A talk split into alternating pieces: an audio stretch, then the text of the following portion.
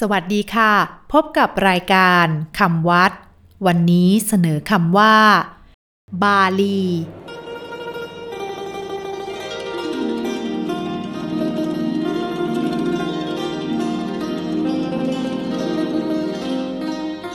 คำว่าบาลีสะกดด้วย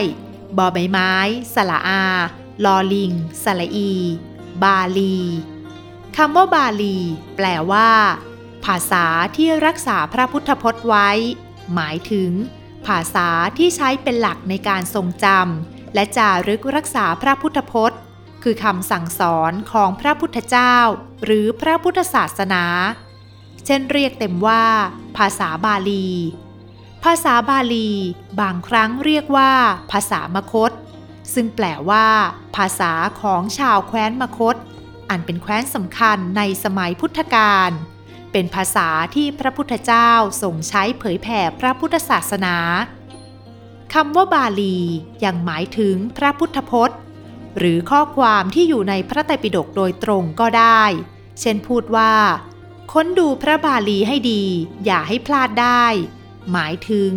ค้นพระพุทธพจน์ในพระไตรปิฎกนั่นเองคำวัดวันนี้สวัสดีค่ะ